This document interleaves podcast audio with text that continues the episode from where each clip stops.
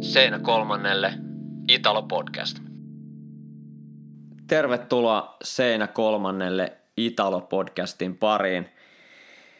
Ja ennen kaikkea tervetuloa myös Mitri Pakkanen. Kiitos paljon taas Kimmo ja moi kaikille kuulijoille.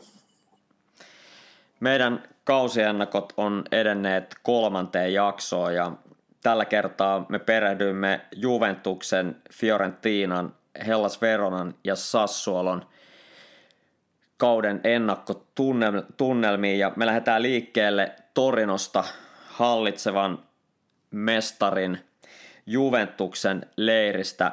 Mitri, edellinen kausi päättyi kuinka sollakaan jälleen Juventuksen mestaruuteen. Historiallinen yhdeksäs mestaruus ja totta kai Juventuksen koko luokan seuralla ei varmasti voi olla tähän kauteen muuta tavoitetta kuin ottaa se kymmenes perättäinen mestaruus.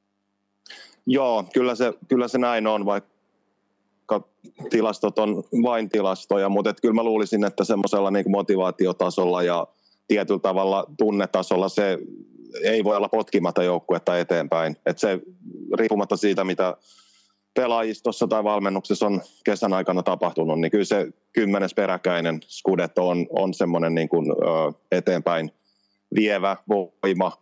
Väittäisin, että ihan väkisinkin. Mulla tulee tuosta väistämättä mieleen, kun olin tuossa joskus niin kuin loppukaudella, eli elettiin koronatauon jälkeisiä aikoja, niin perinteiseen tapaan aamulla kävin vakio lehtikiskalla ja aina vaihdetaan Yijän kanssa muutamat, muutamat sanat futiksesta ja ajankohtaisista aiheista, niin lähes aina niin kuin sivutaan Juvea. Mä luulen, että hänellä on jotain sympatioita sinne suuntaan, vaikka ei ole sitä suoraan myöntänytkään. Niin tota, mutta hän, hän niin kuin viittasi ihan tuohon samaan, että jos, jos Juventus nyt voittaa yhdeksännen peräkäisen mestaruuden, eli silloin toi edellinen mestaruus ei ollut vielä varma. Jos niin käy, niin sitten hänen näkemyksensä mukaan jo pelkästään se, että se kymmenes on kiikarissa, niin on niin kuin, ei nyt ehkä ratseva tekijä menestykseen, mutta hyvin, hyvin vahva, vahva nimenomaan just niin kuin sanoin, niin kuin eteenpäin potkiva voima. Kun puhutaan Juventuksesta, puhutaan myös yhdestä ei pelkästään jalkapalloseurasta, mutta myös yhdestä Italian isommasta instituutiosta. Vuonna 1897 perustettu seura, voidaan sanoa kliseisesti on enemmän kuin seura. Mitri, Juventus ei ole pelkästään Torinon seura, vaan edustaa koko Italian jalkapalloa. Voisitko Mitri vähän avata, että mitä tämä niinku käytännössä tarkoittaa, että miksi Juventus on niin iso seura ja miksi se on niin kannatettu seura läpi Italian? Joo, se ei ole tietyllä tavalla niin kuin identifioitunut koskaan niinkään Torinon kaupungin seuraksi, toisin kuin Torino ihan, ihan niin kuin selvästi. Siinä on selvä ero. Et sitä on pidetty enemmänkin niin kuin Fiatin ja sitä myötä Anjellien tai päinvastoin heidän seuranaan niin kuin kautta vuosikymmenien.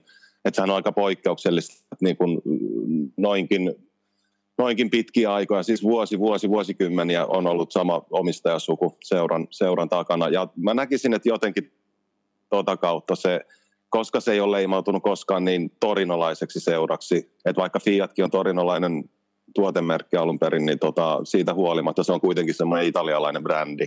Niin mä näen, että tuossa on yksi, yksi semmoinen tota, iso, iso syy siihen. Ja, ja mä lisäisin tuohon ehkä, että että tota, joo, koko Italian seura tietyllä tavalla, mutta että se jakaa sit hirveästi niin kuin kuitenkin tunteita ja mielipiteitä ympäri Italiaa. Että se semmoinen vanha sanonta, että Italia, tota, Juventusta joko rakastetaan tai vihataan, niin kyllä se aika, aika hyvin pitää paikkaansa.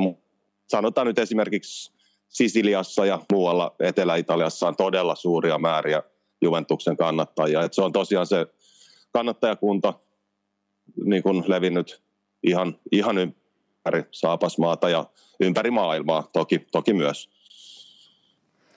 Ja muistan itse jostain lukeneen, niin olisi ollut peräti monesti jo tässäkin podcastissa hehkutettu John Footin Calcio-kirja, jossa puhuttiin juuri siitä Fiatin niin kuin keskeisestä asemasta siinä mielessä, että kun paljon Etelä-Italiasta tuli työvoimaa pohjoisen Torinoon ja työntekijöillä oli todella hyvät niin kuin työ, työsuhdeedut verrattuna niihin työoloihin, mihin olivat Etelä-Italiassa tottuneet. Ja niin kuin pelkästään siitäkin syystä, tai niin kuin Fiatin tehdas sai hyvin niin kuin nämä uudet tulokkaat etelästä mukaan siihen pohjoisen niin kuin meininkiin ja näin poispäin. Ja tämä Juventus oli siinä niin kuin semmoinen tietynlainen linkki ja ihmiset, jotka oli etelästä tullut pohjoiseen, rupesi niin sympatisoimaan tätä Juventusta just sen takia, koska Fiat oli tarjonnut heille ikään kuin paremman elämän ja paremman elintason, ja he halusivat osoittaa niin kuin tietynlaista kunnioitusta sitä sitä mahdollisuutta kohtaan kannattamalla ja tukemalla Juventusta. Että tämmöisen selityksen on itse jossain lukenut ja varmaan sekin jollain tavalla on, on tätä Juventuksen koko maan kattavaa suosiota selittävä. Kyllä, ehdottomasti sä oikeastaan sanoit saman asian paljon täsmällisemmin kuin itse sanoin äsken, että siis just se yhteys Fiattiin, niin tulee, tulee pitkälti just tuota kautta ja sitten sama, samalla kuitenkin kun sanotaan nyt vaikka 50-60-luvusta eteenpäin, kun oli, oli Italiassakin voimakasta maaltamuuttoa kaupunkeihin ja Torino ja Fiat nimenomaan yhtenä kohteena niistä. Kuitenkin samalla pohjoisen muuttaneiden työntekijöiden siteet kotiseudulle, usein Etelä-Italiaan, niin säilyivät kuitenkin hyvin vahvoina ja sukulaisiin. Ja kuvasit hyvin sitä, niin kuin, että siihen kannattajasuhteeseen liittyy vahvasti semmoinen niin kuin, ö, kiitollisuuden tunne tavallaan, että, että, että mä en ole lukenut tuota kyseistä, kyseistä tekstiä, mihin viittasit, mutta kuullut, ihan, kuullut ja lukenut muista, muista lähteistä ihan samaa. Ja kyllä sen niin kuin näkee ja kokee ihan Italian sisälläkin, että pitää pitkälti paikkaansa. Sen lisäksi, että Juventus on Italian menestyneen seura, yhteensä 36 Italian mestaruutta, niin kuin sanottu, niistä – edelliset yhdeksän on tullut putkeen. Sen lisäksi Juventus on osoittanut myös nurjempaa puolta ja ryvettynyt useammassakin skandaalissa sopupeleistä aina doping-skandaaleja myöten. Millä tavalla nämä asiat käsitellään Italiassa riippuu tietenkin aina näkökulmasta, että Juventuksen kannattajat varmasti puolustelee ja hakee jotain loogisia syitä ja Juventuksen vastustajat tietenkin on sitten omiaan lietsomaan ja lisäämään tätä. Mutta kun puhutaan Juventuksesta, niin minkälainen, jos Mitri avaat sitä, olet paljon asunut Italiassa, niin miten Juventus ikään kuin näkyy otsikossa ja miten tällaisista niin kuin kipeistä asioista heidän historiassaan niin puhutaan? No joo, toi, se suhtautuminen yleisesti on tosiaan todella mustavalkoinen. Juventuksen tapauksessa ihan kirjaimellisesti peliasukin on mustavalkoinen, mutta tota, se, se, kohdistuu ja henkilöityy paljon just niin kuin Anjelien suvun perintöön ja siihen tietynlaiseen taloudelliseen mahtiin ja toiminnalliseen voima- tai valta-asemaan. Et tota, ja sitä, sitä kautta, sit kun Anjellit ovat hankkineet hyviä, vahvoja persoonia niin kuin operatiivisen seurajohtoon. Jos nyt miettii takavuosi vaikka Luciano Moggi ja Antonio Giraudo ja Roberto Bettega ja tämmöisiä niin kuin, ö, sinänsä erittäin osaavia työssään ja kykynsä näyttäneitä, mutta samaan aikaan siinä on ollut semmoinen niin seurajohdon ja sitten sen operatiivisen puolen vahva symbioosi niin kuin valta-aseman kannalta italialaisessa jalkapallossa – et niin kuin hyvin kuvasit, että se tietysti Juven kannattajat puolustaa omaa seuransa viimeiseen asti ja, ja sitten taas se toinen puoli mun nähdäkseni jopa vähän niin kuin kyynisesti suhtautuu siihen, että Juven, Juven niin kuin erittäin voimakkaalle mahdille ei ole oikein niin kuin mitään tehtävissä. Ja sitten ihan kentän sisäpuolellahan se on se vuosikymmenen aikana kohdistunut paljon niin kuin erotuomaritoimintaan ja no Calciopolista jo, jo, jokainen voi opiskella lisää, että mitä kaikkea hämärää siellä mahdollisesti on tapahtunut ja sitten sen jälkeisissä tutkinnoissa ja oikeudenkäynnissä ja muuta. Että tota, se, se voisi vaatia kokonaisen podcast-sarjan, jos sitä olisi syvemmin. Mutta tuollaisia ajatuksia tulee mieleen. Mutta nämäkin asiat ei varmasti ainakaan vähennä sitä kahtiajakaisuutta mikä ju, ihmisillä Juventukseen on. Et niin kuin alussa hyvin toit esiin, niin varmasti on hyvin vaikea olla ikään kuin siinä välimaastossa, että ihmiset joko on Juventuksen niin kuin puolella tai sitä vastaan, mutta semmoista niin kuin harmaat välimaastoa ei hirveästi ole. Joo, kyllä, kyllä se näin on, näin on ihan käytännön tasolla, että se on, se on tullut nähtyä ja jo paljon ennen Calciopoli-skandaalia, että se on alkanut ihan tuolta niin kuin 60-70-luvulta alkaen viimeistään se, niin kuin, se tietynlainen ma- seuran mahtiaseman jonkin väärinkäyttö tai vähintään niin kuin epäilyttävä hyväksikäyttö.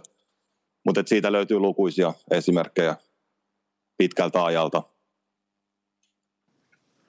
Juuri näin. Ja taisin jo joskus aikaisemmin mainostaa, en muista missä podcastissa, mutta teen sen vielä, jos et ole sitä aiempaa mainostusta kuulu. Ainakin joitain aikoja sitten HBOn nettitelevisiosta löytyy tämmöinen hieno dokumentti Gianni Agnellista ja hänen niin kuin osuudestaan tässä koko imperiumissa ja siellä oli paljon tosi mielenkiintoisia juttuja ja vähän läpikäytiin myös hänen niin kuin suhdettaan ja toimintaa Juventuksessa, että ketä tämä asia kiinnostaa enemmän, niin kannattaa katsoa se henkilökuva Gianni Agnellista. Joo, mä oon kuullut samasta ja suosittelen myös. En ole itse nähnyt muuta kuin pätkiä siitä, mutta tota, tarkoituksena on tutustua siihen tarkemmin. Mennään kulissien takaa suoraan kentälle. Juventus lähtee tähän kauteen uuden valmentajansa Andrea Pirlon johdolla. Kesä oli hyvin turbulenssimainen valmentajarintamalla myös Juventuksessa. Maurizio Sarri sai sen himoitun mestaruuden, mutta se ei riittänyt antamaan hänelle lisäaikaa toisen kauden muodossa, vaan valmennusvastuu siirtyy jopa hieman yllättäen toistaiseksi vielä hyvin kokemattomalle Andrea Pirrolle. Mitä tämä valmentajan vaihdos sun mielestä kertoo Juventuksen tilanteesta ja ehkä koko seriaasta ylipäätään? No, tulee ihan aluksi väkisin mieleen meidän yksi jakso. Se taisi olla se, kun laitettiin viime kausi pakettiin ja Sarrin jatko ja Juventuksen valmentajakuviot eivät olleet vielä selvillä. Niin silloin todettiin, että meidän äänityshetkestä tota, olisiko ollut ihan parin päivän sisällä tai jopa seuraavana päivänä pelattiin uh, Juventus Lyon mestariliigan pudotuspelien toinen osaottelu, jonka, josta Juve, Juve ei sitten selvinnyt jatkoon. Ja vähän niin kuin spekuloitiin, että miten se saattaa vaikuttaa Sarrin asemaan. Ja muistan, että, tota, että vaikka se ei merkitsisi automaattisesti potkuja, niin kuitenkin se heikentäisi merkittävästi hänen asemaansa sitten alkavalla kaudella. Mutta nyt sitten tosiaan aika pian sen putoamisen jälkeen kävi selväksi, että Sarri ei jatka Juvessa ja hän itse muun muassa sanoi, että Juventus oli niin kuin joukkue, jota ei oikein edes voinut valmentaa, että se ei ollut valmennettavissa oleva. Että toki, toki ryhmä, iso ryhmä huippupelaajia, mutta hän viittasi enemmän niin kuin pelillisiin asioihin ja mahdollisiin tiettyihin muutoksiin ja uudistuksiin verrattuna aiempiin kausiin. Mutta sanotaan, että se ei sitten ehkä loppujen lopuksi ollut suuri yllätys, että näin näin tapahtui. Ehkä se oli sit suurempi yllätys, että, että oli just sit Andrea Pirlo tuli uudeksi valmentajaksi tosiaan käytännössä täysin ilman aiempaa valmentajakokemusta. Niin, tuossahan oli muutama viikko aikaisemmin Andrea Pirlo oli julkistettu Juventuksen U23-joukkueen päävalmentajana ja sitten pari viikkoa siitä myöhemmin niin tämä pesti muuttukin sitten edustusjoukkueen päävalmentajan paikaksi. Todennäköisesti pitkän tähtäimen suunnitelma olisi ollut joka tapauksessa antaa Pirlolle mahdollisuus myös edustusjoukkojen päävalmentajana, mutta nyt Sarrin kohtalon myötä tämä tilanne tuli vähän nopeammin eteen kuin mitä aluksi oli suunniteltu. Joo, kyllä se vaikutti ihan selvästi sellaiselta pidemmän, pidemmän tähtäimen suunnitelmalta, mutta tosiaan sieltä meni niin kuin meni, niin nyt entinen loistava keskikenttäpelaaja joutuu kyllä tosi kovaan paikkaan. Se on, se on mielenkiintoista nähdä, että että kumpi näkyy enemmän, ehkä semmoinen tietynlainen henkinen vapautuneisuus joukkueen sisällä ja pelaaja pelaajalta. Okei, totta kai Sarrinkin Juventuksessa oli paljon pelaajia, jotka tulivat Sarrin kanssa erinomaiseen, mutta sitten ehkä se vähän tyytymättömämpi osa joukkueesta. Nyt ainakin lähtökohtaisesti on niin kuin lähtee puhtaalta pöydältä tähän, tähän kauteen ja se Pirlon, Pirlon tuoma, tuoma ehkä semmoinen tietynlainen henkinen boosti voi, voi jollain tavalla näkyä, mutta sitten se kolikon kääntöpuoli on se, että näkyykö sitten kuitenkin enemmän Pirlon kokemattomuus valmentajana, niin kuin ei pelkästään huipputasolla, vaan ylipäätään valmentajana, niin jotenkin ehkä olematta nyt yhtään Juventusta vastaan tai joukkueen puolella, ei kumpaakaan, niin ö, ehkä valmentajuuden kannalta, jos nyt ei välttämättä ihan toivoisi, mutta en panisi pahasti pahitteeksi valmentajuuden kannalta, jos se kuitenkin se kokemattomuus näkyisi enemmän kuin semmoinen henkinen positiivinen voima. Kumpaakin varmaan on nähtävissä, kun kausi pääsee käyntiin, mutta tota, puhtaasti niin kuin valmentajien ja valmentajuuden ja valmentajakokemuksen kannalta öö, en toivo kenellekään pahaa tietenkään, mutta en ihmettelisi ainakaan, jos, jos se näkyisi ehkä sitten niin var, varmaan myöhemmin kauden aikana jossain vaiheessa, jos ei heti alussa. Tai sitten kysymyksen voi myös kääntää toistepäin.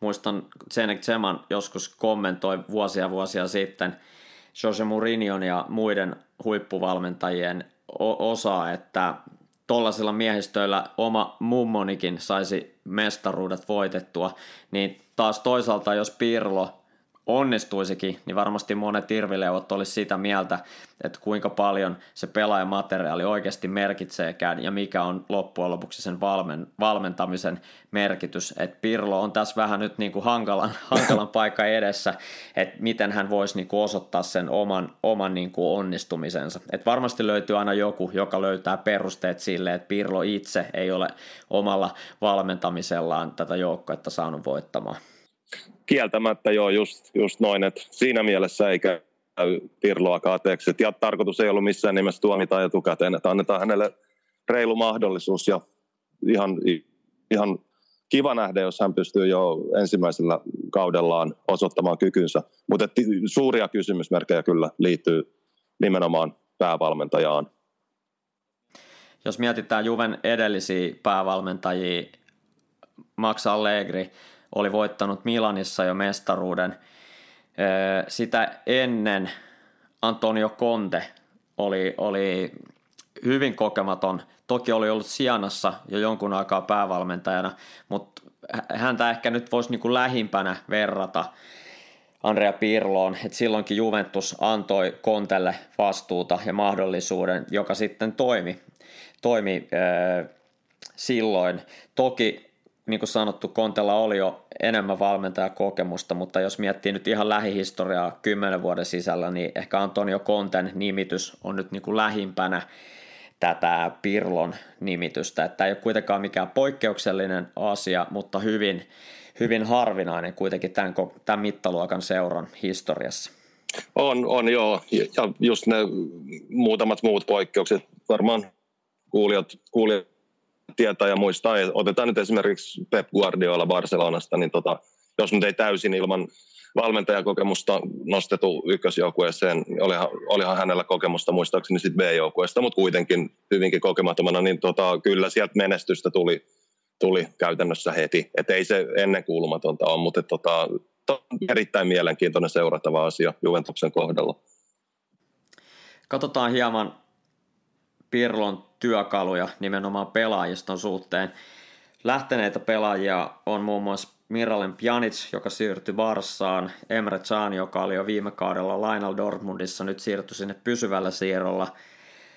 Blaise Matuidi siirtyi Amerikkaan Inter Miamiin ja tässä niin kuin ehkä tämmöiset tällä hetkellä suurimmat, suurimmat lähtijät, lähtiöiden joukossa voi, tai se joukko voi vieläkin kasvaa ja todennäköisesti muutamia pelaajia lähtee vielä poiskin. Ja sitten jos katsotaan ketä on tullut sisään, Artur tietenkin iso hankinta Barsasta osana tota Mirelan Pjanicin siirtoa. Sitten on tullut Felix Correa Manchester Citystä, Dejan Kulusevski Atalantasta ja Weston McKenny Schalkesta. Näistä Correa, McKenny ainakin itselle tuntemattomampia totta kai kuin Artur ja Kulusevski jos katsotaan tätä kesän aikana tai tuossa kausien välissä tapahtunutta liikennettä pelaaja rintamalla, niin mitä tästä pitäisi ajatella Juventuksen suhteen? No mulla kyllä ensimmäisenä nousee mieleen toi Pjanicin ja Arturin siirrot. Pjanic Juventuksesta pois ja Artur toiseen suuntaan. Et tota, mä näkisin pelillisesti, että saattoi olla ihan hyväkin asia, että Pjanicista päästiin niin sanotusti eroon. Että hän on, hän on hyvä pelaaja, mutta ei missään vaiheessa Juventuksessa oikein löytänyt itselleen sopivaa roolia tai hänelle ei löydetty. Et joutui ehkä pikkasen tietyllä tavalla jopa kohtuuttomasti kritiikin kohteeksi siinä ja niissä rooleissa, missä, missä pelasi varsinkin, varsinkin niin kuin, no, Pirlon entisellä pelipaikalla siinä puolustuslinjan edessä keskikentällä, niin tota, hän, hän ei yksinkertaisesti täyttänyt ihan, ihan sen pelipaikan vaatimuksia. Kun puhutaan tosiaan Italian suurimmasta seurasta ja Euroopan huipputasosta, niin hän ei onnistunut siinä odotetun, tai en sano odotetun hyvin, mutta riittävän hyvin. Ja nyt Artur sit toisaalta on todella, todella mielenkiintoista nähdä todennäköisesti siinä samassa roolissa, riippuen toki pelijärjestelmästä, mutta tota, Arturilta mä itse odotan paljon ja odotan enemmän kuin Pjanicilta.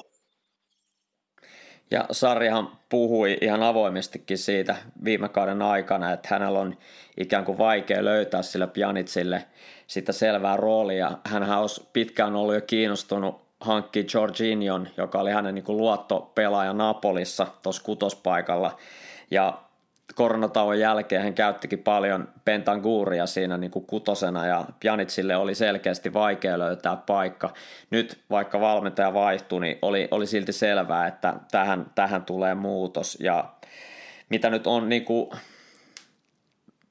Pirlon lehdistötilaisuuksista voinut, voinut tota, saada selville, niin varmasti jos ne ei nyt sanota, että sarrimainen, niin hyvin saman tyylisiä ajatuksia kuin Sarrilla että pelaamisen suhteen. Sen takia Artur varmasti hyvä valinta. Että Pirro sanoi ensimmäisessä lehdistötilaisuudessaan, että hän sanoi ensimmäisessä tapaamisessa pelaajille kaksi asiaa heidän pelaamisesta. Toinen oli se, että pallon hallinta on tärkein asia. Toinen asia on saada pallo mahdollisimman nopeasti takas, jos me sen menetämme. Et tässä oli kaksi asiaa, mitä Pirlo oli pelaajille sanonut ensimmäisessä kohtaamisessaan, että aika näyttää, että kuinka hän tuota valmentaa.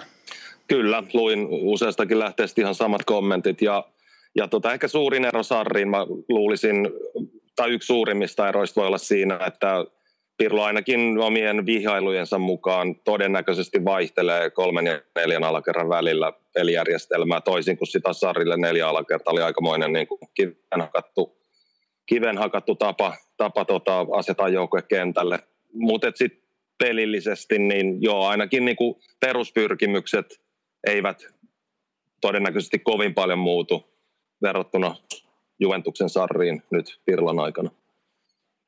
Ja Juventushan oli käyttänyt edellisessä harkkapelissä muistaakseen Vareeseen vastaan, niin oli pelannut 3-5-2 järjestelmällä tuossa ottelussa. Kyllä. Mutta tota, aika, aika varmasti näyttää, että mihin, mihin muotoon toi, toi muodostelma jää, jos se edes jää mihinkään, niin kuin sanoit, että varmasti voi tulla enemmän vaihtelua siinä kuin mitä Sarrin aikana nähtiin.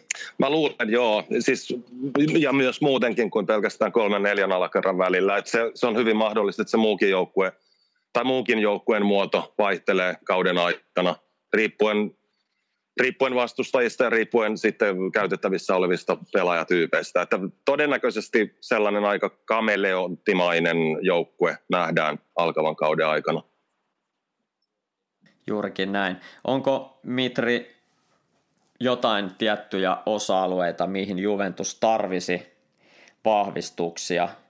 Mitä olet mieltä esimerkiksi laitapuolustajista? Siellä pelaa oikealla Quadrado, joka ei enää ole nuorimmasta pelaajan nuorimmasta päästä ja hänkin ollut aikoinaan enemmän hyökkäävämpi pelaaja ja Sarri siirsi hänet vähän jo puolustajapuolen takia oikeassa laitapuolustajaksi ja vasemmalla Aleksandro, joka ei missään vaiheessa ole vielä ihan täysin, ainakaan mun mielestä pystynyt toteuttaa omaa potentiaalinsa Juventuksessa. Olisiko toi laitapuolustajien tontti yksi, mihin Juventus hakee vielä vahvistuksia vai kenties haetaanko vielä ysipaikan pelaaja? No jos aloittaa noista laita, laitapelaajista, on laitapack tai miten, miten vaan, niin öö, se, se, on hyvin mahdollista. mutta sinne ei ole ehkä ihan niin akuutti tai jopa huutava pula kuin tosiaan ysipaikalle. Mutta jos vielä noista laidoista, niin sieltä löytyy kuitenkin tällä hetkellä Mattia De Siljo, Danilo, äh, Luca Pellegrini, joka palasi vuokralta. Äh, ne ei ole ehkä ihan kansainvälisen ykköskategorian vaihtoehtoja, mutta kuitenkin niin kuin osoittanut, osoittaneet jo tasonsa seriaassa. Se, että kuinka pitkälle se riittää tällä, tai noilla vaihtoehdoilla mestarien liigassa, niin on toinen asia. Mutta mitä tuohon hyökäjäpaikkaan ja ysi, ysi rooliin tulee, niin joo, ehdottomasti. Että sinnehän on, on väläytelty. No, jos tässä nyt katsoo vaikka Gazzetta dello Sportin spekulaatioita, niin Milik, Tseko, Morata, Moise Kiin, Suores nyt viime aikojen viime aikojen niin kuin kovimpana nimenä, niin kyllä toi nyt oikeastaan ei se kerro mistään muusta kuin siitä, että Juventus hakee, hakee vielä sille, sille paikalle ja siihen rooliin uutta, uutta niin kuin todella laadukasta ja todennäköisesti suht kokenutta pelaajaa. Että noikin mainitut nimet kiinni lukuun ottamatta on, on niin kuin, no taitaa olla kaikki yli kolmekymppisiä, että tota, sekin, sekin kertoo paljon, minkä tyyppistä pelaajaa Juventus hakee ja se ilmiselvästi tarvitsee myös. Kyllä ja mielenkiintoista nähdä, että miten Pirlo lähestyy tuota peluttamista, että Ronaldo on varmaan sellainen pelaaja, joka sinne kentälle joka tapauksessa pitää aina laittaa. Ja mielenkiintoista nähdä, että pelataanko ja, ja, ja miten paljon esimerkiksi Dejan Kulusevski saa, saa peliaikaa, koska hän on taas sit selkeästi enemmän tuolla niin kuin oikealla laidalla viihtyvä pelaaja, mikä viittaa tuommoiseen niin 4-3-3 järjestelmään. Ja sitten taas onko Dybala valeysi, joka putoo sinne vähän selkeästi niiden kärkiä alapuolella ja silloin ei olisi periaatteessa enää paikkaa sille puhtaalle ysille. Ja sitten taas jos pelataan sen puhtaan ysin kanssa, niin pelataanko silloin esimerkiksi Ronaldo ja sitten tämä, onko se nyt sitten Suarez, Milik tai joku muu näistä potentiaalisista kohteista ja sitten Dybala siinä kymppinä vai miten pelataan. Että tässä on mielenkiintoista myös nähdä, että kuinka kovasti he haluavat sen ysin sinne, että millä järjestelmällä he tulee pelaa ja löytyykö sille ysille loppujen lopuksi käyttöön tuossa joukkueessa. Se on mielenkiintoista nähdä. Mä luulen, että jos ja mahdollisesti kun se ysi, ysi hankitaan ennemmin tai myöhemmin, sehän voi tapahtua talvellakin, niin tota, että se, se, se, asia sitä aika paljon määrittelee muiden niiden ylimpien pelaajien liikkuma-alueita ja roolituksia, että sanoit hyvin Dibalasta, että okei, okay, Valeysi on yksi rooli, missä hän on osoittanut olevansa vaarallinen, pärjäävänsä hyvin siinä, mutta että hän on tietyllä tavalla välillä pelannut jopa, jos halutaan käyttää tuota vale-etuliitettä, niin myös niin kuin vale-laitahyökkäjänä. Et niitä, se on niin kuin ikuisuuskysymys Juventuksesta tuo Dybalan rooli, että mikä hänelle olisi mahdollisesti se kaikista sopivin vastustajan kannalta ehkä niin kuin tuhoisin mutta sitten toisaalta hän on kyllä osoittanut sopeutuvansa hyvin erikin, erikin rooleihin. Et varmaan niin kol, kolme, neljää eri roolia hän on toteuttanut Juventuksessa.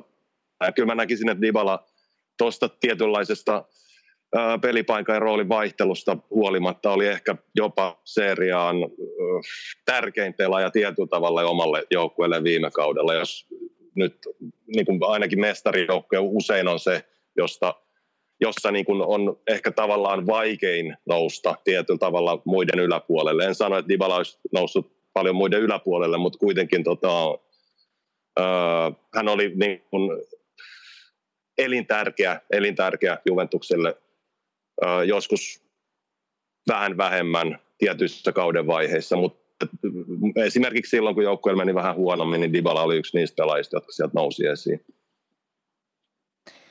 Transfermarktin arvioissa Juventus on seriaan toisiksi arvokkain joukkue Interin jälkeen. Onko asetelmat pyörättänyt tämän myötä ympäri vai voidaanko sanoa, että Juventus on selkeä suosikki ja Inter heidän haastaja vai miten sä näkisit näiden kahden joukkueen, esimerkiksi näiden kahden joukkueen voimasuhteet? Mä nostaisin Juventuksen lieväksi suosikiksi. Et sanoisin, että se suosikkiasema on melko paljonkin ehkä pienempi tai heikompi kuin, kuin nyt noiden, noiden tota, tai aiemmin tuon pitkän mestan aikana. Et se, se, oli aika ilmiselvää, että kaudesta toiseen Juventus oli tuossa viime vuosikymmenellä niin kuin suht selvä suosikki kaudesta toiseen. Kyllä mä nostaisin Juventuksen suosikiksi ja sitten Interin heti siihen haastajaksi, mutta niiden välinen ero on nyt, tai Juventuksen päähaastajan välinen tasoero on mun mielestä nyt pienempi kuin vuosikausi. Loppuu vielä Mitri. Mitä Juventuksessa kannattaa erityisesti seurata tulevan kauden aikana? Onko se kenties Andrea Pirlon toiminta, että miten prosessi lähtee etenemään, vai kenties joku yksittäinen pelaaja, vai mit, mitä sun mielestä erityisesti kannattaa seurata ensi kauden Juvessa? Kyllä mä nostaisin Andrea Pirlon toiminnan ja ö, nimenomaan niin kuin vaikeina aikoina, joita kaikille tulee pitkän kauden aikana. Ja sitten ehkä tuohon liittyen se, mistä äskenkin puhuttiin, se, että kuinka paljon pelijärjestelmässä ja ehkä pelitavassakin ja ottelusuunnitelmassa tapahtuu vaihtelua kauden aikana. Ja kun kysymyksessä on kokematon valmentaja, niin kuinka hän saa sen kokonaisuuden pidettyä niin kuin uskottavasti kasassa. Ensin joukkueen sisällä ja sitten myös ympäristön suhteen, että fanit ja media on kuitenkin asioita, joita ei aliarvioida, niin kuin, että se että jos alkaa tulla vaikka parikin tai enemmän tapioita putkeen, niin kuinka Pirlo kokemattomana asiana, kokemattomana henkilönä tai valmentajana hoitaa sen asian kuntoon, kuntoon niin kuin tota, kovassa paineessa. Että kyllä mä noin asiat ainakin nostaisin esiin. Selvä. Mennään tällä. Juventus on käsitelty ja niin kuin sanottu, niin kannattaa seurata kaikkien tietenkin kaikkien seurojen osalta, mutta just nämä seuraavat viikot saattaa hyvinkin vielä vaikuttaa näihin tota, jokaisen joukkueen kokoonpanoon ja sitä kautta myös voimasuhteisiin, että nämä mitä nyt käydään läpi, tämä nauhoitetaan siis 15. päivä syyskuuta, niin tämänkin jälkeen ainakin pelaaja, pelaajarintaman osalta niin voi tulla paljonkin muutoksia, että kannattaa, kannattaa seurata sitä aina sitä viimeisintä tietoa, että tässä varmaan päivittäin tulee, tulee uusia siirtoja kyllä toi on koko ajan hyvä muistaa aina alkukauden aikana. Okei, seuraavaksi siirrytään Torinosta Firenzeen ja mennään Fiorentinan joukkueeseen. Fiorentina on perustettu vuonna 1926 ja nyt lähtee 17 perättäinen kausi Serie Aassa. Kaksi kertaa joukkue juhlinut Italian mestaruutta vuosina 69 ja 56 ja kuusi kertaa joukkue on voittanut Italian kapin. Yksi Italian superkappi löytyy vuodelta 1997. Siirtymä tuolta Juventuksesta Fiorentinaa aina tietenkin herättää tunteita, varsinkin Firenzessä joukkueiden väliset suhteet ei ole lämpimimmät ja varsinkin Firenzessä Juventuksen vierailu on yksi kauden kohokohti.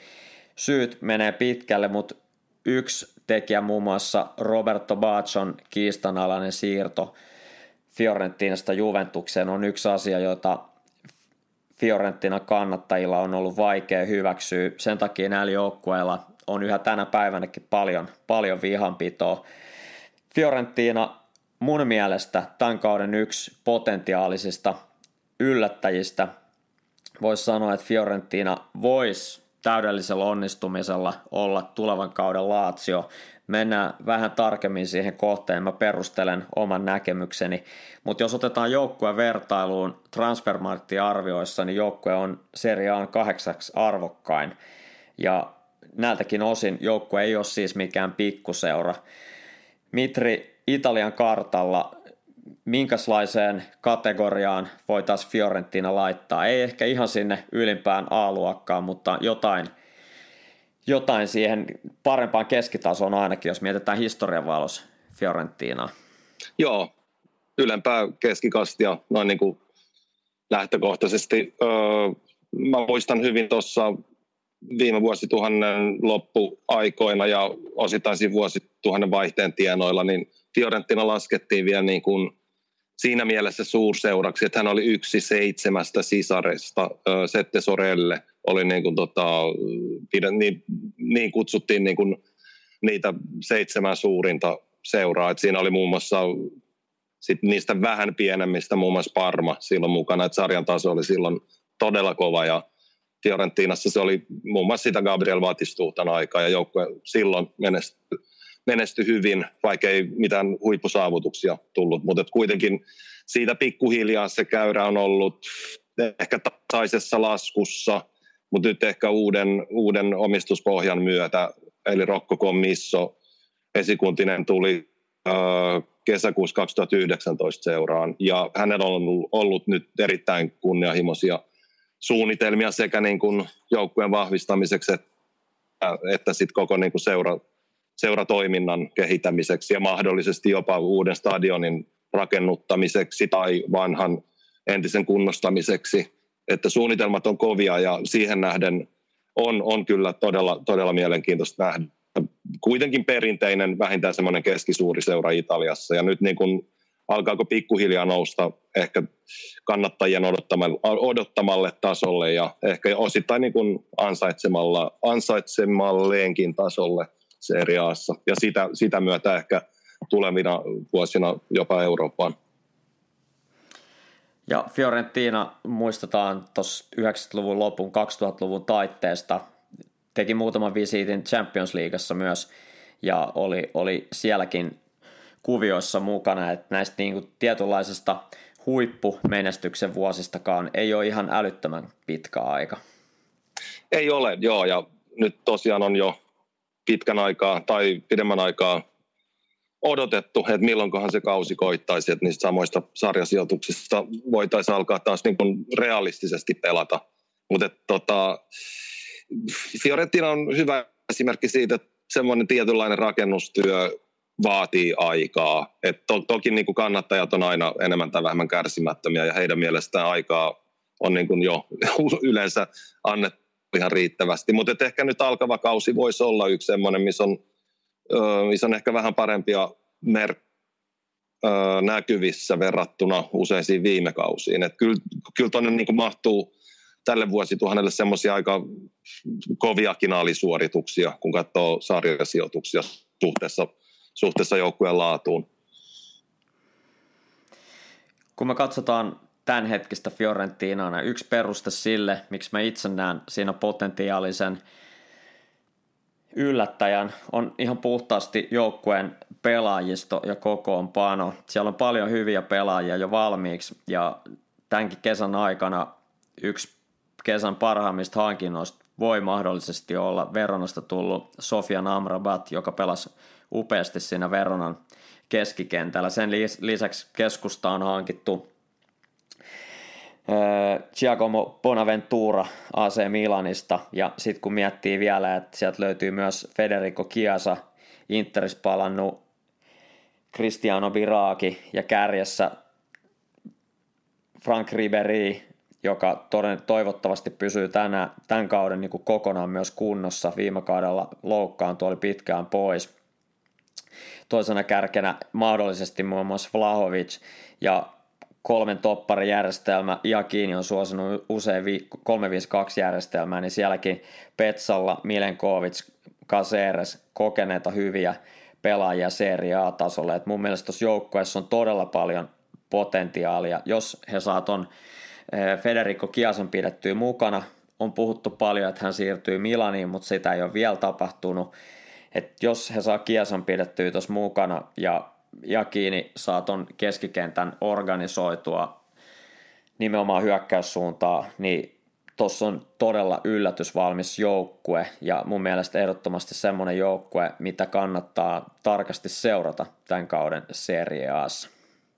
Joo, hyvin tyhjentävä puheenvuoro monellakin tavalla, että tota, Jakkiini päävalmentajana joutuu nyt niin kuin tota, todella kovaan paikkaan sikäli, että nimenomaan sitä pallollista pelaamista sitä kautta niin kuin puhtaasti murtautumista maalipaikkoihin on, on kyettävä parantamaan aika paljonkin. Toi Kiesan, Kiesan rooli on, on suuri ja tärkeä, välillä ehkä vähän liiankin suuri.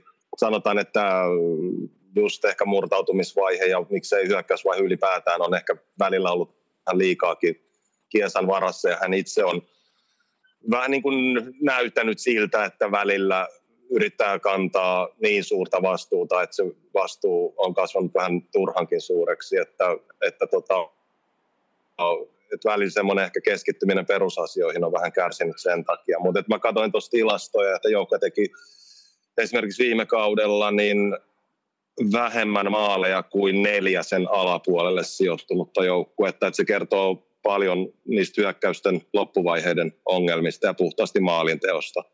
Mutta tota, mut kuten sanoit, hyvänä asiana on se, että on kuitenkin kokonaisuutena semmoinen aika tasapainoinen ja ihan niin kuin pela, pe, pelaajien yksilötasolla niin äh, sellainen niin kuin, jos katsoo pelaaja pelaajalta, vaikka nyt oletettua ihanne avauskokoonpanoa, niin vähintään sarjan keskitasoa.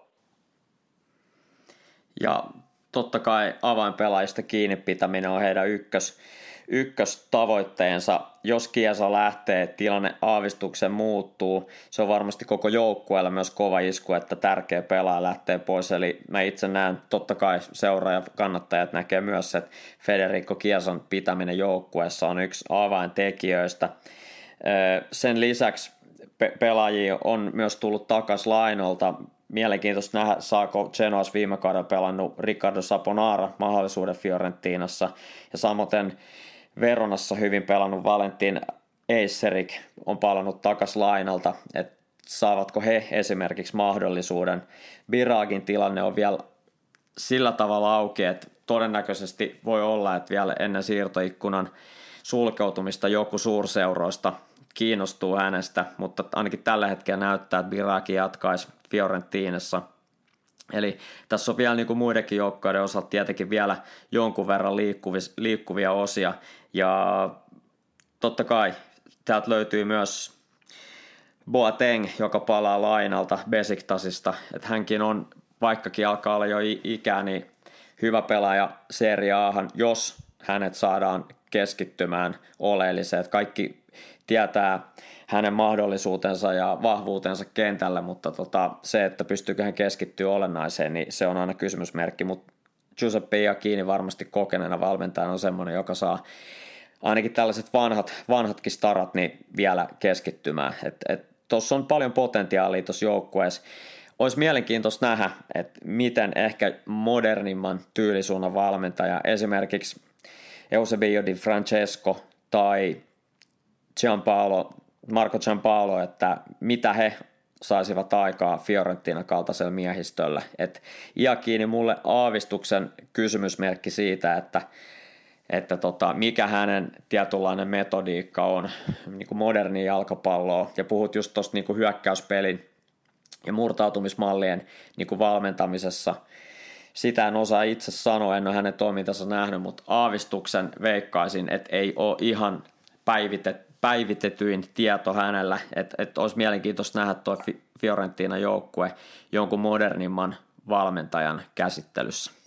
Kyllä joo, kieltämättä on tullut ihan, ihan samoja ajatuksia mieleen. Miksei Jakinin aiemmissakin seuroissa, mutta tosiaan kun Fiorentina on nyt kuitenkin niin kuin suhteellisen hyvä toi laatu, niin tota, no kuten sanoit, niin olisi tosiaan mielenkiintoista nähdä ehkä jonkinlaista tai ehkä jonkinlaisen toisenlaisen valmentajan alaisuudessa, tai sitten ehkä parhaana vaihtoehtona se, että Jakini pystyy ja kykenee kehittämään sitä ehkä omaa, omaa heikkouttaan.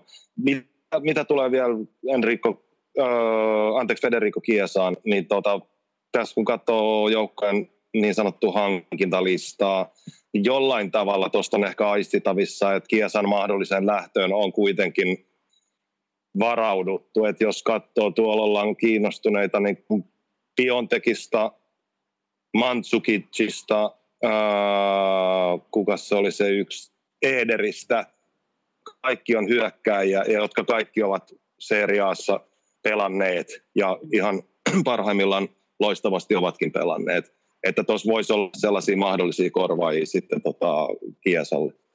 Ja esimerkiksi Udineses viime kaudella loistanut Rodrigo de Paul Kyllä. on myös linkitetty Fiorentinaan, että sekin voisi olla mahdollinen, mahdollinen korvaa. Ja, ja sehän on selvää, että Federico Chiesa ei tule halvalla lähtemään Firenzestä, niin varmasti sillä siirtokorvauksella he vois hankkia jopa kaksi hyvän tasosta pelaajaa Serie Ahan. Mutta sekin jää nähtäväksi.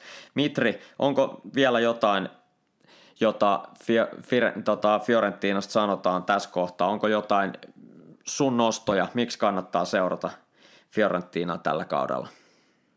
Kyllä varmaan ne avainasiat on tullut just, että jos, jos noita, sanotaan, että jos Kiesa jää ja, ja kiinni pystyy tietyllä tavalla ehkä päivittämään omaa, omaa metodologia, metodoli, metodologiaansa, niin tota, jos hän siinä onnistuu, niin ei toi niin kuin sana Eurooppa yhdistettynä Violaan ei ole ihan niin kuin täysin kaukaa haettu.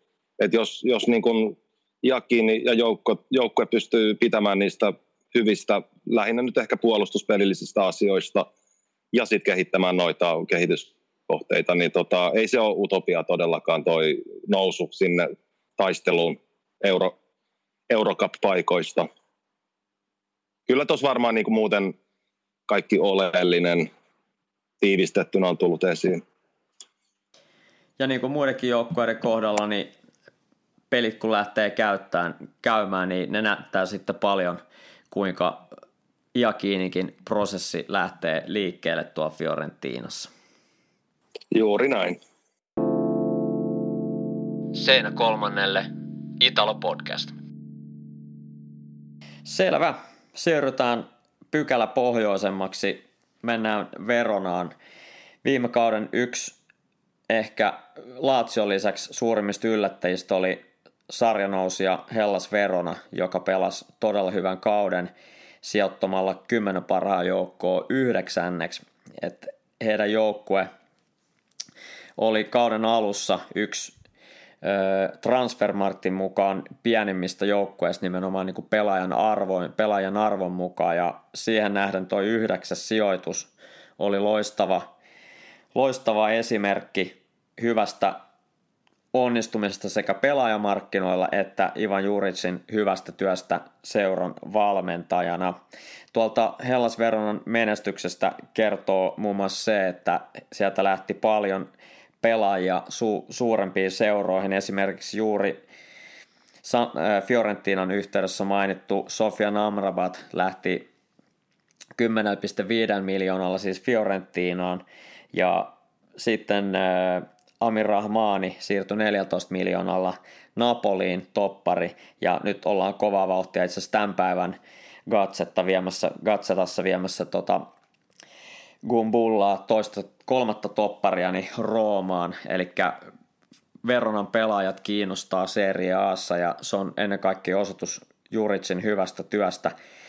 Hellas Verona perustettu 1903 ja heidän suhteensa paikalliskilpailija Kievo Veronaan on hyvin erikoinen siinä mielessä, että Hellas Veronan omat kannattajat ei ole ikinä oikeastaan pitänyt Kievoa juuri minään. Johtuuko se, Mitre, siitä, että Kievo on vähän enemmän tällainen, niin kuin, jos voi sanoa, rahalla rakennettu muoviseura ja Verona edustaa sitä perinteikkäämpää puolta veronalaisessa jalkapallokentässä? Perinteikkäämpää puolta, joo, nimenomaan niin kuin historian takia ja sitten myös niin kuin seuran ja kannattajakunnan koon takia. Et Kievohan on on niin kuin kaupungin osa seura. En ehkä kutsuisi välttämättä muoviseuraksi, mutta, tota, mutta et kyllä se niin kuin Veronassa paljon olleena ja yhden vuoden asunneenakin, niin se oli niin kuin futispiireissä ihan selvä, selvä asia, että Hellas on se ihan ylivoimainen ykkösseura. Vaikka olkoonkin, että Kievo useina kausina menestyi paljon paremmin, ja kun Kievo oli pelas A, Serie A niin kuin jopa ylemmässä ylemmässä puoliskossa pitkiäkin aikaa. Verona oli samoihin aikoihin jopa Serie C, eli kolmostasolla, niin tota, mutta siitä huolimatta Verona on se selvä, selvä ykkönen. Ja toi oli mun mielestä mielenkiintoista, mitä sanoit noista, että kun niin paljon ollaan nyt Veronan pelaajista kiinnostuneita ja osa on lähtenytkin, niin se on ehdottomasti tai pitkälti päävalmentajan ja koko valmennustiimin ansiota. Että se viime kausi oli ehkä tietynlainen ylisuoritus tai ainakin, ainakin suoritus yli ennakko-odotusten ja siitä, siitä iso hatunnosto valmennukselle. Toki siinäkin pelaamisessa on kehityskohteita, mihin voidaan mennä kohta, kohta tarkemmin.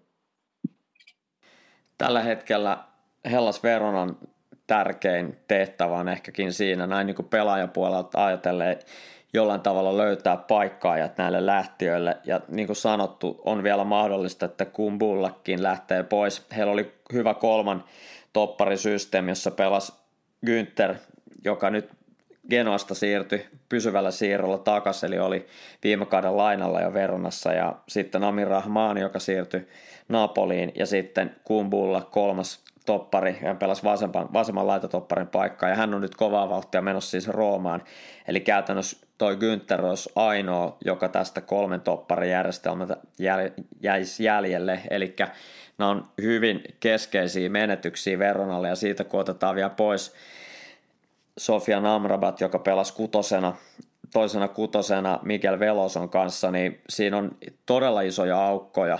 Eli tämä on hyvin keskeinen nyt Veronan onnistumisen kannalta, että kuinka he saa nämä lähtiöiden paikat täytettyä. Että se ainakin niin omissa papereissa on niin kuin Veronan suurin haaste, kun lähdetään tähän kauteen. Sen lisäksi joukkueet, muut joukkueet tietää tot, totta kai, kun seura nousi Serie Bstä, niin olihan heitä skautattu ja näin poispäin, että ei heidän pelaaminen ollut varmasti yllätys kenellekään, mutta joka tapauksessa se pienikin yllätysmomentti on varmasti sitä kautta mennyt, koska joukko on pelannut yhden täyden kokonaisen kauden seriaassa ja sitä kautta tutumpi myös muille, muille seuroille. Et tässä on niinku muutamia näitä haasteita, mitä me itse näen verronnan tulevalle kaudelle.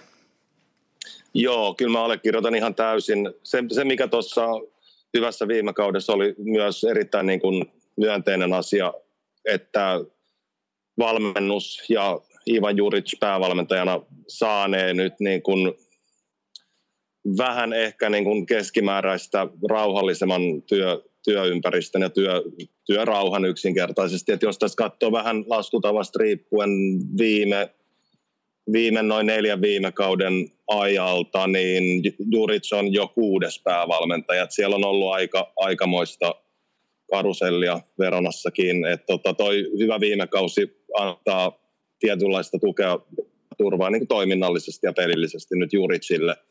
Et tota, se, että kuinka kauan se kestää, jos tulokset kääntyy uudestaan laskuun, niin se on toinen asia.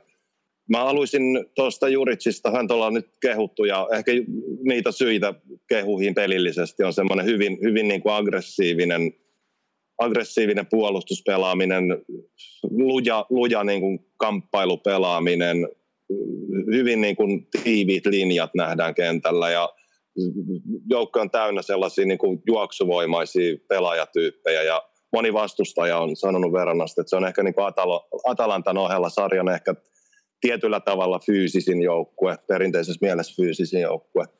Tota, Mutta kehityskohteena on ehdottomasti vähän niin kuin Fiorentinankin tapauksessa tietynlainen pallollisen pelaamisen äh, rytmittäminen ehkä, että se on, se on pa- huonoimmillaan ollut liian usein niin kuin pelkkää pystysuuntaa, jos nyt ei pelkkää tietenkään, niin liian, liian paljon sitä. Että siihen tietynlaista variaatiota ja lisää monirytmisyyttä, ehkä niin kuin puhtaasti etenemiseen olisi, olisi kyllä, sillä on selvä tilaus nyt tästä eteenpäin. Se on tosi, tosi mielenkiintoista, riittääkö Juricin kyvyt vielä siihen kaiken, kaiken ton muun, muun lisäksi. Ja näiden toppareiden lisäksi lähtiöiden joukossa on ollut Gianpaolo Pazzini, joka totta kai viime kaudella ei enää ollut kauhean isossa vastuussa ja on jo on jo 35 paremmalla puolella iältä, että hän on, hän on jättänyt nyt Veronan ja sitten Fabio Borini on tällä hetkellä ilman sopimusta, että ei ole ainakaan näillä näkymin vielä jatkamassa. Eli tuonne niin hyökkäysosastolle varmasti joukkue hakee vielä vahvistuksia ja varmaan yksi tai mahdollisia pelaajia on sitten niin kuin hakee esimerkiksi laina, lainasopimuksia jollekin toisten seurojen nuorille pelaajille. Esimerkiksi Sebastiano Esposito Interistä voisi olla mahdollinen, mahdollinen tulija, että häntä on linkitetty muihinkin Serie A-seuroihin toki, mutta Verona voisi olla myös yksi, yksi vaihtoehto. Täytyy vielä tuosta Verona joukkueesta nostaa esiin heidän oikealla laidalla viihtyvä wingback Faraoni, joka on pelannut myös isojen joukkueiden tutkaan itsensä viime kauden esitysten perusteella, että hänkin voi olla vielä mahdollisesti lähdössä, että mielenkiintoista nähdä vielä Veronankin suhteen, että kuinka, kuinka tota, he saavat joukkojen pidettyä kasasta. Ja se vielä sanottakoon, että hyvästä sarjasijoitustusta huolimatta, niin he oli siis yhdeksänsiä, mutta paras maalintekijä Samuel Di Carmine niin teki kahdeksan maalia, eli tämäkin kertoo siitä tietynlaisesta, tietynlaisesta dilemmasta, mikä Veronaa, Veronaa odottaa, että se maalintekijän, semmoisen yli kymmenen maalin maalintekijän löytäminen, niin se tulee olemaan vaikeaa myös ensi kaudella. Joo, joo. Ja mä totta, palaan ihan hetkeksi vielä tuohon, mitä sanoin tuosta niin kuin hyökkäyspelaamisen ja pallollisen vaiheen rytmittämisestä, että siihen sitä kaivattaisiin ehkä vähän lisää tai lisää niin kuin erilaisia etenemisvauhteja, niin mä näkisin kokeneella keskikenttäpelaajalla Miguel Velosella olisi, tai voisi olla siinä todella, todella merkittävä rooli. Että hän on just sen tyyppinen semmoinen niin kuin pelin rytmittäjä siinä todennäköisesti keskikenttä nelikossa, tai niin kuin, jos nyt ajatellaan linjoittain, että onko 343 tai 3412, todennäköisesti käytetään kumpaakin kauden aikana, niin toinen niistä keski, keskimmäisistä keskikenttäpelaajista, niin tota, hänen kokemuksensa ja pelinäkemyksensä niin riitäisi siihen mun mielestä niin kuin ihan yksittäisenä pelaajana, että Juric voisi jonkin verran ehkä jopa enemmänkin rakentaa tuota, tuota asiaa ja sitä pelin vaihetta hänen varansa. Kyllä, katsotaan vielä noin Veronan uudet pelaajat, eli Adrian Tamese on puolustava keskikenttäpelaaja Nitsasta, joka on tällä hetkellä Veronan kauden kalleen hankinta 3,5 miljoonaa euron siirtokorvaukselle. Hän, häntä pidetään nyt niin kuin Amrabatin tämmöisenä suorana korvaina ja on mielenkiintoista nähdä, kuinka hän tuossa pärjää. Sen lisäksi Verona on jo valmistautunut sekä Rahmanin lähtöön että mahdollisesti myös Kumbullan lähtöön hankkimalla Mercedinin turkkilaisen topparin AS Roomasta. Hän on vielä aika kirjoittamaton kortti, ollut aika pienellä vastuulla Roomassa, pelannut ihan yksittäisiä pelejä.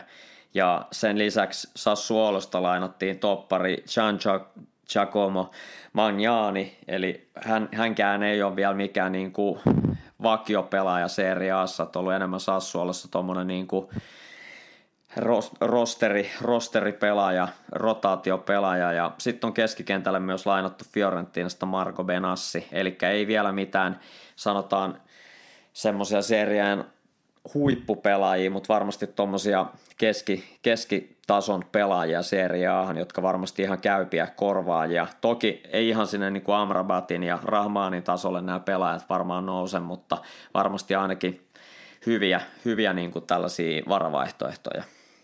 On ehdottomasti joo, ja tota, kyllä mä siitä huolimatta näkisin, että toi viime, viime kauden sijoitus, eli oliko yhdeksäs, joo, niin joo. Tota, on tosi vaikeasti uusittavissa. Että vaikka sijoitus siitä muutama pykälän putoaisikin, niin se ei olisi mikään katastrofi todellakaan. Että kunhan nyt, kunhan nyt säilyminen varmistetaan hyvissä ajoin. Niin tota, mutta toi tosiaan viime kausi antaa lähtökohdat tähän, kunhan ympäristö ja kannattajat ei sitten sen perusteella olla liikaa odottaa, odottaa joukkueelta. Mutta to, to, to, oli vielä mielenkiintoinen, kun nostit noita pelaaja, pelaajanimiä esiin, niin to, tota Mertsetiniä, eli nuorta turkkilaistoppari on, tai nuorta ja nuorta, 23-vuotias, mutta kuitenkin seriaan mittakaavassa vielä suht nuori, niin on kehuttu kovasti. Näköjään Roomassa pelasi vain kuudessa sarjaottelussa, mutta tota, siitä huolimatta hän sai Roomassakin paljon kehuja ja hän pidetään semmoisena – jos kehitys jatkuu ja paikat pysyy ehinä, niin tulevaisuuden huipputopparina pelannut Turkin aamaa joukkueessakin yhden, yhden aamaottelun, niin tota, siinä on kiinnostava pelaaja, jota kannattaa seurata. Kyllä, ja jotta Veronan, Veronan joukkue saadaan kontekstiin Serie A-mittakaavassa, niin täytyy muistaa, että kyseessä on vasta 15 arvokkain miehistö, eli oikeastaan kaikki jos voidaan tätä käyttää mittarina, niin kaikki sijoitukset sen 15 yläpuolelle niin on jo tietynlaisia onnistumisia ja positiivisia suorituksia. Eli niin kuin sanoit, yhdeksännen sijaan uusiminen toisen kertaa peräkkäin aavistuksen heikentyneellä miehistyksellä olisi, olisi jymy menestys heille, mutta sarjapaikan varmistaminen sanotaan hyvissä ajoin ja tuonne 10-15 väliin sijoittuminen olisi varmasti tulevalle kaudelle heille hyvä, hyvä maali. Kyllä, ja sitä suure, suuremmalla syyllä juuri, juuri tuohon liittyen tärkeää, että Ivan Juric päävalmentajana saa työrauhan, vaikkakin tulostaso vähän, vähän laskisi viime kaudesta, niin tota, mikä on oletettavaa ja odotettavaa, niin tota, tärkeää, että hän saa nyt jatkaa rauhassa sitä pelillistä prosessia, joka varmasti ei ainakaan mene huonompaan suuntaan tuosta tota, erinomaisen viime kauden jälkeen. Selvä. Hellas Verona on käsitelty. Mennään tämän jakson viimeiseen joukkueeseen ja se löytyy sieltä Reggio Emilian alueelta. Sassuolo on ollut viime vuodet yksi Serie A:n mielenkiintoisimmista joukkueista sen takia, että sieltä on tullut paljon hyviä pelaajia ja sitten sieltä on tullut paljon hyviä valmentajia. Muun muassa Max Allegri aloitti, aloitteli uransa Sassuolossa. Sen lisäksi Euse, Eusebio Di Francesco nousi sieltä AS Rooman päävalmentajaksi. Ja nyt monien mielestä samassa nousukiidossa oleva Roberto De Cervi todennäköisesti ehkä vuoden tai parin päästä seuraa näiden edellä mainittujen valmentajien polkuja kohti suurseuroja. Sassuolo on perustettu vuonna 1920 ja oikeastaan alusta alkaen joukkue on ollut tuommoinen alasarjatasojen kyntäjä ja oikeastaan vasta tuossa 80-luvun puolella alkoi tapahtua isoja muutoksia seuran niin kuin omistajapuolella. Silloin jo edesmennyt George Quincy rupesi osallistua joukkueen toimintaan ja rupesi rahoittaa sitä suuren tämmöisen teollisuusjätti Mapein omistajan asemassa ja sitten vuonna 2002 osti seuran ja ryhtyi seuran omistajaksi ja oli aina menehtymiseen asti, noin vuosi sitten hän kuoli, niin siihen asti oli joukkueen omistaja ja rahoitti seuraa ja pitkällä tähtäimellä rakensi tämmöistä niin modernia, modernia huippuseuraa. Mitri Sassuolo, hyvin pieni paikkakunta, voisi sanoa, että ei ole varsinaisesti edes, onko edes kaupunki, mutta siellä on semmoisen 40 000, 40 000 asukasta ja Sassuolo ikään kuin tämmöinen pieni, pienempi kunta ja monesti lasketaan sitten, että Reggio Emilia on sitten tietynlainen kaupunki tai missä tässä sijaitsee heidän esimerkiksi heidän stadioninsa, että on hyvin, hyvin niin kuin epäselvä mun, mun mielestä, mikä, mistä Sassuolo on kotoisin. Et Wikipedia sanoo, että se on Sassuolon ö, town tai niin kuin kylä, mutta sitten Italiassa taas puhutaan enemmän Reggio Emiliasta. Et miten Mitri tähän pitäisi suhtautua?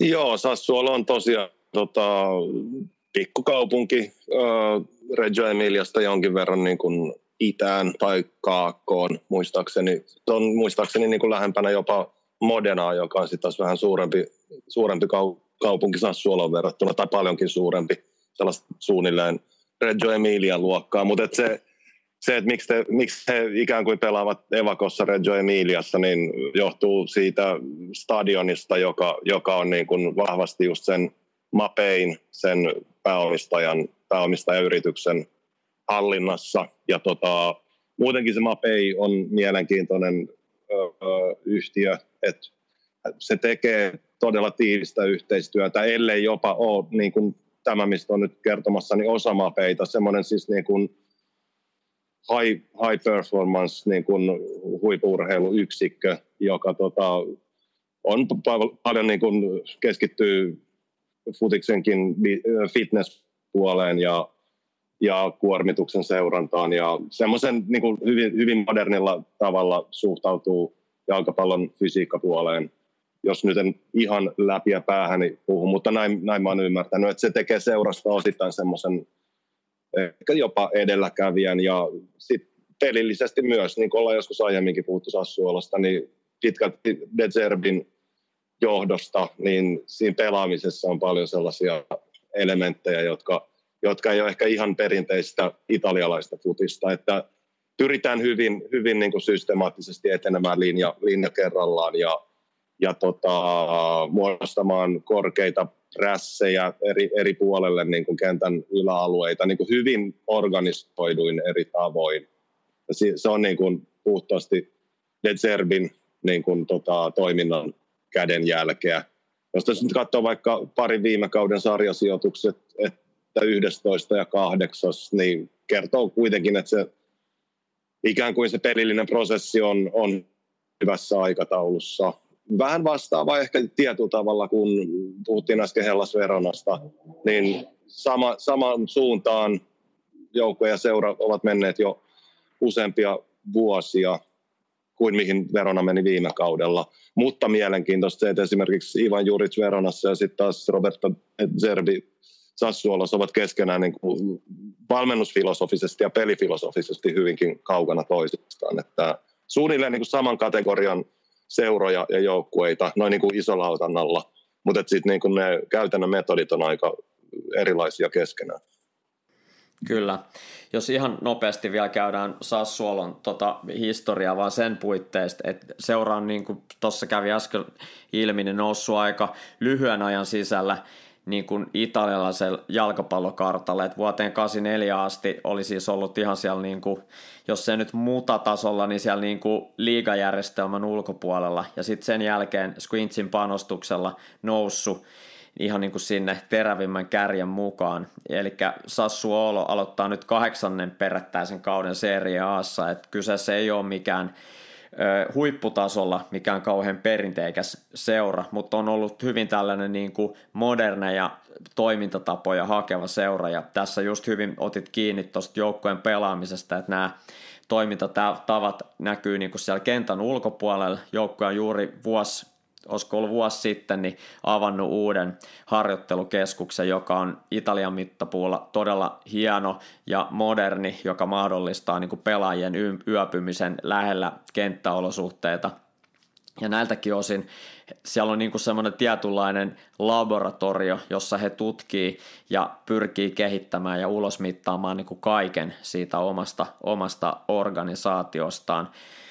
Viime vuosina Sassuolo on tullut tunnetuksi, niin kuin tuossa aluksi sanottiin, pelaajista, jotka on siirtynyt sieltä eteenpäin. Muun muassa tätä nykyy Napoli edustava Matteo Politano, Interes pelaava Stefano Sensi ja Roomassa tätä nykyään oleva Lorenzo Pellegrini on tämmöisiä niin kuin viime aikojen nousijoita Sassuolosta eteenpäin. Tällä hetkellä esimerkiksi Federico Caputo, Jeremy Boga mahdollisia tulevia, jos se nyt supertähtiä, niin Serie A huippupelaajia. Löytyykö näiden lisäksi Mitri muita? Olisiko esimerkiksi Manuel Locatelli, voisiko hänet laskea tähän? Toki hän siirtyi Milanista Sassuoloon, mutta kuitenkin koki uuden pyrähdyksen urallaan nimenomaan Roberto De Cerbin alaisuudessa. Kyllä, mä olin just lisäämässä Manuel Locatellin samaan, samaan sarjaan, että tota, niitä löytyy useampiakin ja tästä voi esimerkiksi nämä nimet, mitä nyt tuli mainittua, niin tota, huomio kiinnittyy aika paljon siihen, että ne on, he ovat kaikki joko keskikenttäpelaajia tai hyökkäjiä tai laitapelaajia, mutta kuitenkin, niin kuin, kuitenkin niin kuin tietyllä tavalla hyökkääviä pelaajia. Kysymyksiä herättää ehkä puolustuspelaaminen kokonaisuutena, mutta varsinkin sitten ihan puhtaasti linja. Et siellä on ihan, ihan hyviä, hyviä pelaajia sinänsä, ja heidän takana kokenut, erittäin kokenut maalivahti Konsilji. Mutta tota, puhtaasti niin kuin oman maalin suojelu on ollut viime, viime aikoina ongelma. Sarjasijoitus tosiaan viime kaudella kahdeksas, 63 päästettyä maalia, joka on enemmän esimerkiksi kuin Udinese, joka sijoittui kolmanneksi toista. Udinese päästi, päästi 12 maalia vähemmän kuin Sassuolle. Että se kertoo paljon – sekä puolustuslinjan pelaajien ihan siitä laadusta, että sitten niin kuin, öö, mä en väittäisi, että se menee välttämättä hirveästi niin kuin joukkopuolustamisen huonon organisoinnin piikkiin, mutta ehkä sitten semmoinen boksipuolustaminen ja puhtaasti se oman, oman maalin turvaaminen tai suojelu on, on niin kuin sitä on parannettava rutkasti, jos ja kun Sassuolet toki haluaa pelata noista samoista, vähintään samoista sijoituksista kuin tähän mennessä tuossa sarjan keskikastissa tai jopa ylempänä. Kyllä, ja ehkä Roberto Zerbin äh, pelitapa ja ideologia näkyy myös siinä, että hän on selkeästi lähtenyt liikkeelle tuossa omassa prosessissaan nimenomaan hyökkäyspelin kehittämisestä. Jos mieleen palautetaan vaikka niin kuin viime kauden vieraspeli, silloin vielä oli yleisö paikalla ja joukkue pelasi Torinossa Allianz Arenalla Juventus vastaan ja pelasi todella ennakkoluulettomasti Juventuksen prässiä vastaan ja lähti pelaa maalivahdilta asti, niin kuin aluksi mainitsit jo tyypilliseen tapaan linja kerrallaan ja eteni todella upeasti kerta toisensa jälkeen Juventuksen niin prässin ohi, että nämä on selkeästi ollut De Cerbille semmoiset ikään kuin tärkeimmät asiat hoitaa ensiksi kuntoon ja häntä ei voida ehkä pitää millään niin kuin semmoisen niin pragmaattisena pelkästään niin kuin puolustuspeliin orientoituvana valmentajana. Et ehkä siinä on myös De Cervin tietynlainen kehityskohde, että saadaan tuo maalimäärä putoamaan, että ilman, että he joutuu niin kuin antaa periksi näistä omista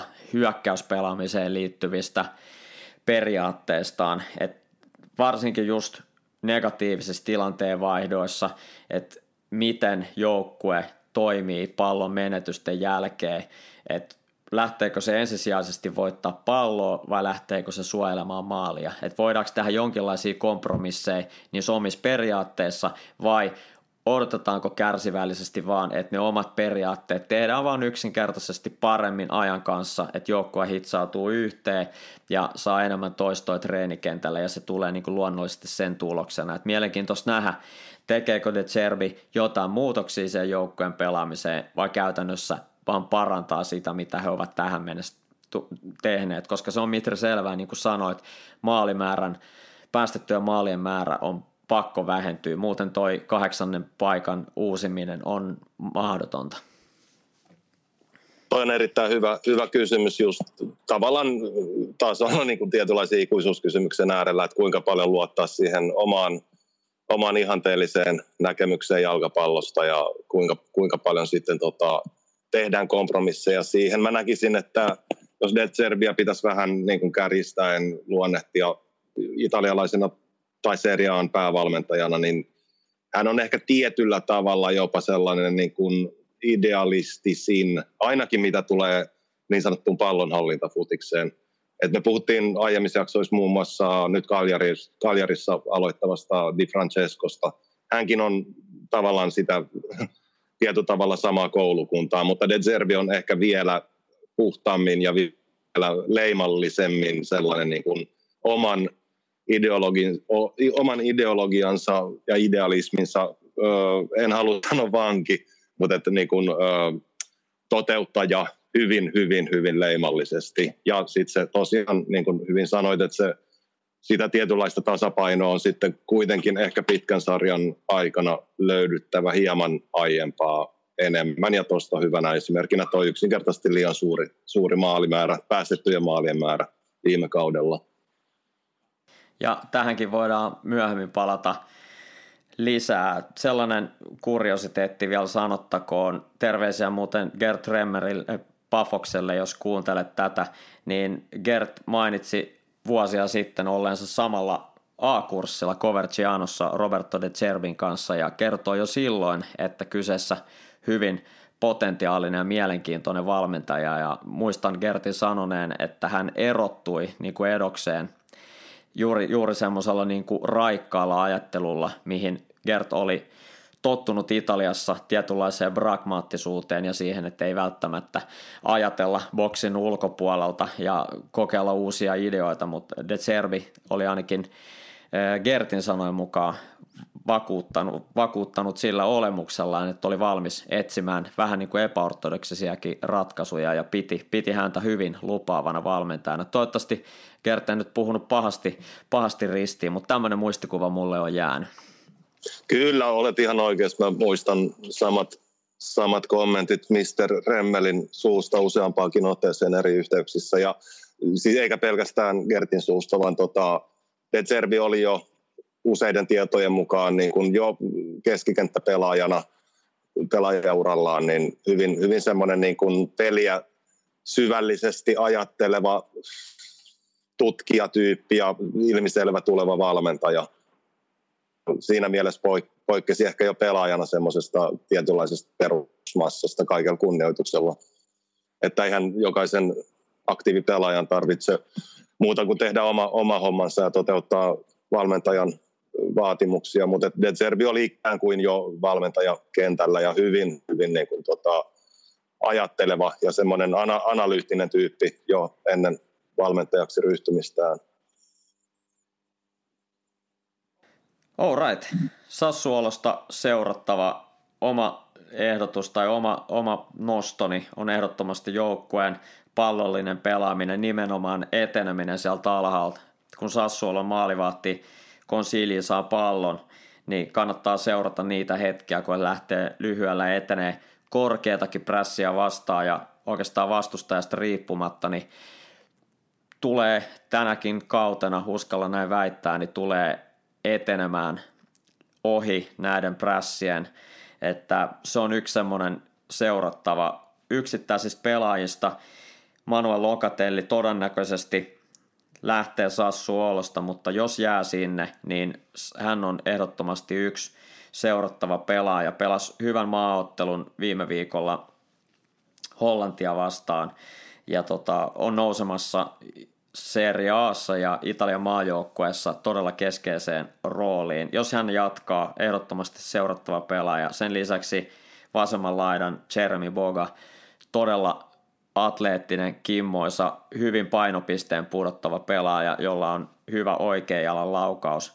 Pystyy leikkaamaan sieltä vasemmalta puolelta sisään laukoa tulisesti oikealla. Et siinä on, siinä on tota hyvä pelaaja seurattavaksi. Toki myös kärkipelaaja Francisco Caputo, ehkä vähän tuntemattomampi nimi, Chicho Caputo, mutta viime kaudella 18 maalia ja nousi mukaan myös Roberto Mancini aamaa joukkueeseen, että siinä kanssa mielenkiintoinen, mielenkiintoinen pelaaja seurattavaksi. Mitri, jäikö sulle vielä jotain nostettavaa? Sanoinko mä kaiken? No, mä lisäisin tuohon tota, sun pelilliseen nostoon, eli siihen etenemiseen liittyen, kiinteästi siihen liittyen sen niin kuin sitä, tavallaan kehityskohteen, että puhtaasti niin tilanteen vaihdot omien pallomenetysten jälkeen, koska vaikka joukkue eteneekin hyvin ja niin kuin hyvin harjoitellusti, niin siitä huolimatta niin pallomenetyksiä aina tulee tietty määrä, niin kuinka, kuinka koko joukkue toimii sitten niinä hetkinä, että se, se vaikuttaa välillisesti kuitenkin siihen, tai aika paljonkin siihen maalimäärään, päästettyjen maalien määrään, että se ei ole pelkästään puolustuslinjan tai boksipuolustamisen tai maalivahtipelaamisen ongelma, isot maalimäärät, vaan kyllä nuo vaihdot on myös suuressa roolissa, mutta siitä voidaan olla vakuuttuneita, vakuuttuneita että De Zerbi kyllä tiedostaa, tiedostaa tuon asian. Yksittäisistä pelaajista nostaisin vielä Domenico Berardin, jonka sä taisit mainitakin tuossa aikaisemmin, mutta siinä on pelaaja, joka, jota ehkä jo vuotta, vähintään viitisen vuotta sitten niin kun ennakoitiin johonkin todelliseen suurseuraan, että pidettiin vaan ajan kysymyksenä, milloin hän lähtee. Mutta tota, edelleen hän on Sassuolossa ja pystynyt mun mielestä nostamaan tasoa niin kuin tasaisen varmasti kausikaudelta.